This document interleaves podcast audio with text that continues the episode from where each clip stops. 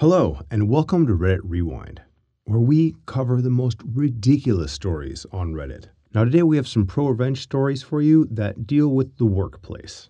The Girl Friday with the PhD takes over the business from ungrateful owner. This is a long tale. It is also a textbook case of why you don't abuse loyal associates. My spouse was the second person hired at a consulting company in a very specialized industry. In her 15 years with the firm, it grew to a respectable three office, 8 to 10 employees at each location entity. She and the owner grew the business on the contacts, expertise, and presentation of my wife. To the extent that my wife's abilities and education were the main reason new business came through the door.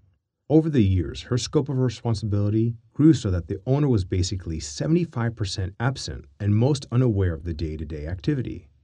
As he got more and more removed from the business, he would make overtures that he would eventually retire and sell her the business. He was so dependent on her income generating that he took out a life insurance policy on her. I did not involve myself too much, but at a major industry dinner party I attended with her, he introduced my wife to the table as my girl Friday, basically a secretary, which was weird. Over the years, she tried to get an agreement in place to buy the firm, even if it was years away. He always delayed and made promises, but never followed through. I told her, This guy doesn't respect you or your contribution. He will never sell you the business because there is no reason to. He can make more money by stringing you along, and essentially, you are the business. Why would he sell it to you? One day, out of the blue, my wife received a raise and a bonus, a very minor amount of money, and a contract that included a non compete, non disclosure agreement. After reading it, she realized that the owner was trying to lock her down from leaving for another firm. She had been getting feelers from other companies. To make things even more suspicious, she received a call from a competitor who said that they were in the final stages of due diligence and they wanted to meet her. The a hole was selling the company and didn't think to tell her or ask if she was interested in buying it. She ignored the agreement, and there were no other agreements in place. She was totally free. My wife is extremely loyal, and she has missed so many special days working for this guy. Stuck around when they were wobbly, even skipped paychecks when there were tough financial times. She was furious, the absolute maddest I've ever seen her. We discussed starting her own firm, and I asked, How much business is contractually obligated to stay there if you leave? It turned out that most agreements were either handshakes or 30 day at will. I also asked how many would leave with you. She said about 75%, including her biggest source of revenue, who didn't even know the owner. In a very short time, my wife took a three week vacation. She had months of unused time, during which she rented an office in the same building and made all the arrangements to set up a new shop. She agreed to leave any and all company property behind and to do her best to give the old company no obvious ammo for litigation. She called her clients and said, I'm leaving. If you want to look into relocating your account with my new company, you'll need to quit the old one before we can discuss it. Most understood the implication. While she was on vacation, she received a panic call from her boss. We lost XYZ Company. Do you know anything about it? She said, I'm sorry, but I just sent you an email. I've resigned. All my keys and company stuff is on my desk. Bye bye. The new firm took basically 90% of the business and seamlessly transitioned into the same company as it was before, but with a new owner. Even most of the office staff would come aboard. Within a year, her old company closed down except for the small office her boss ran. She sees him once in a while and he just scowls at her. Classic revenge story of why you don't treat your employees poorly. This was a fantastic revenge story. She just stole the business right out from underneath him after he broke all his promises because she was the business. So good on her and good on her husband for supporting her and helping her through this trying time. So, guys, I looked in the comments section and found a few posts that uh, resonated with me. What a great story. Your wife proved she was the main reason the old business prospered. She done a great job. Yes, yes, she did. Fantastic job. Again, chapeau, well done. Our next comment that's pretty impressive. A pro revenge indeed. But more about self preservation than malice.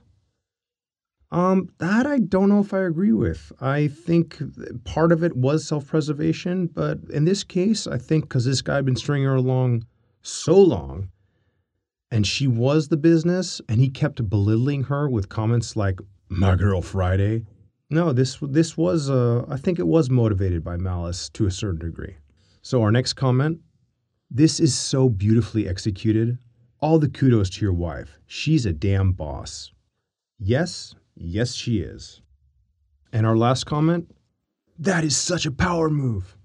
That was a power move. Great story. Treat your employees like the way they should be treated and know how much they are worth because one day they could just take it from you if you don't know what you're doing. And on to our next story. We have an example of why you shouldn't prank your teachers because in the end, they usually get the last laugh. Students pranked me, I had the last laugh. I spent about 10 years teaching high school humanities at a small private school. For my first two years, I didn't have a classroom, just a small office.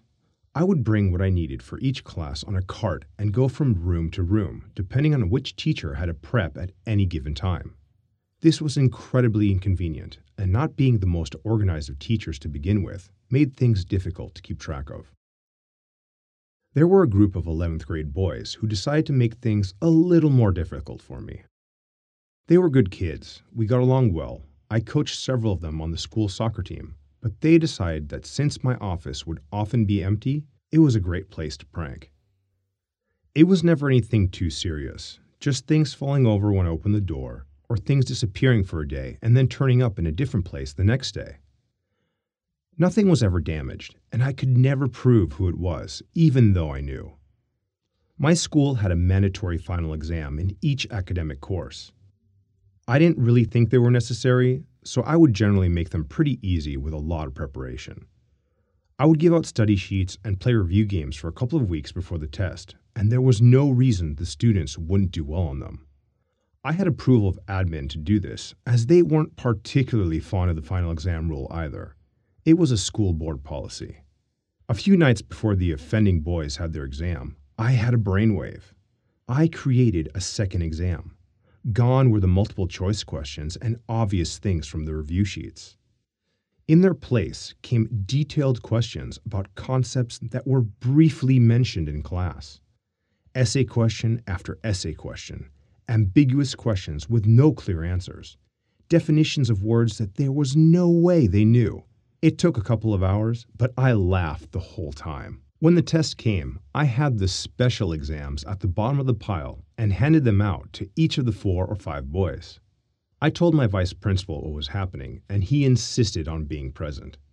I started the timer and watched as the boys flipped over their papers.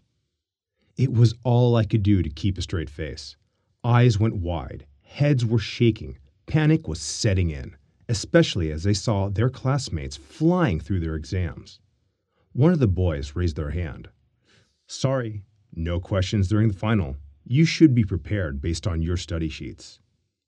I let them go for about five or ten minutes of terror before I gathered the fake tests and gave them the real ones. They all passed with flying colors and never pranked my office again. It was glorious. Yeah, so this was a prime example of why you really shouldn't prank your teachers, because in the end, they really will get the last laugh. So, going through the comments section, I found a post that told of another story that was quite similar to this one, and I thought I'd read it because it too was entertaining. So, here we go. I had a professor in college do something similar. She held a review period after classes were over, where she went over key concepts of what would be on the exam at the end of the semester. She was horrified that only four of her 28 students showed up, as she knew that the students that didn't show up were the ones that needed a lot of help. She told us four students at the end of the exam period she highly recommended we read the instructions on the front page very carefully. The day of the exam came, and she passed out a packet of papers. This exam looked beastly. It had at least 15 pages of organic chemistry problems on it. She told us that we had 30 minutes to complete this exam. Knowing that only four of us showed up to the review, She knew the rest of the class would just scramble to answer all the problems and not read the instructions. The instructions were three sentences. At first glance, it looked like the generic read each question carefully and either bubble in your answer if multiple choice or clearly write out the flow of the reaction, etc., etc. The last sentence instructed us to flip to the back page and only complete what was on that page. The back page was the easiest 10 or so questions she'd given us all year. And the last question asked us to draw out our favorite animal and that the best artist would get an additional two points added to our final grade for the entire class. It was hilarious to see the other students freak out that a couple of us had already started turning in our papers after the 15 minute mark.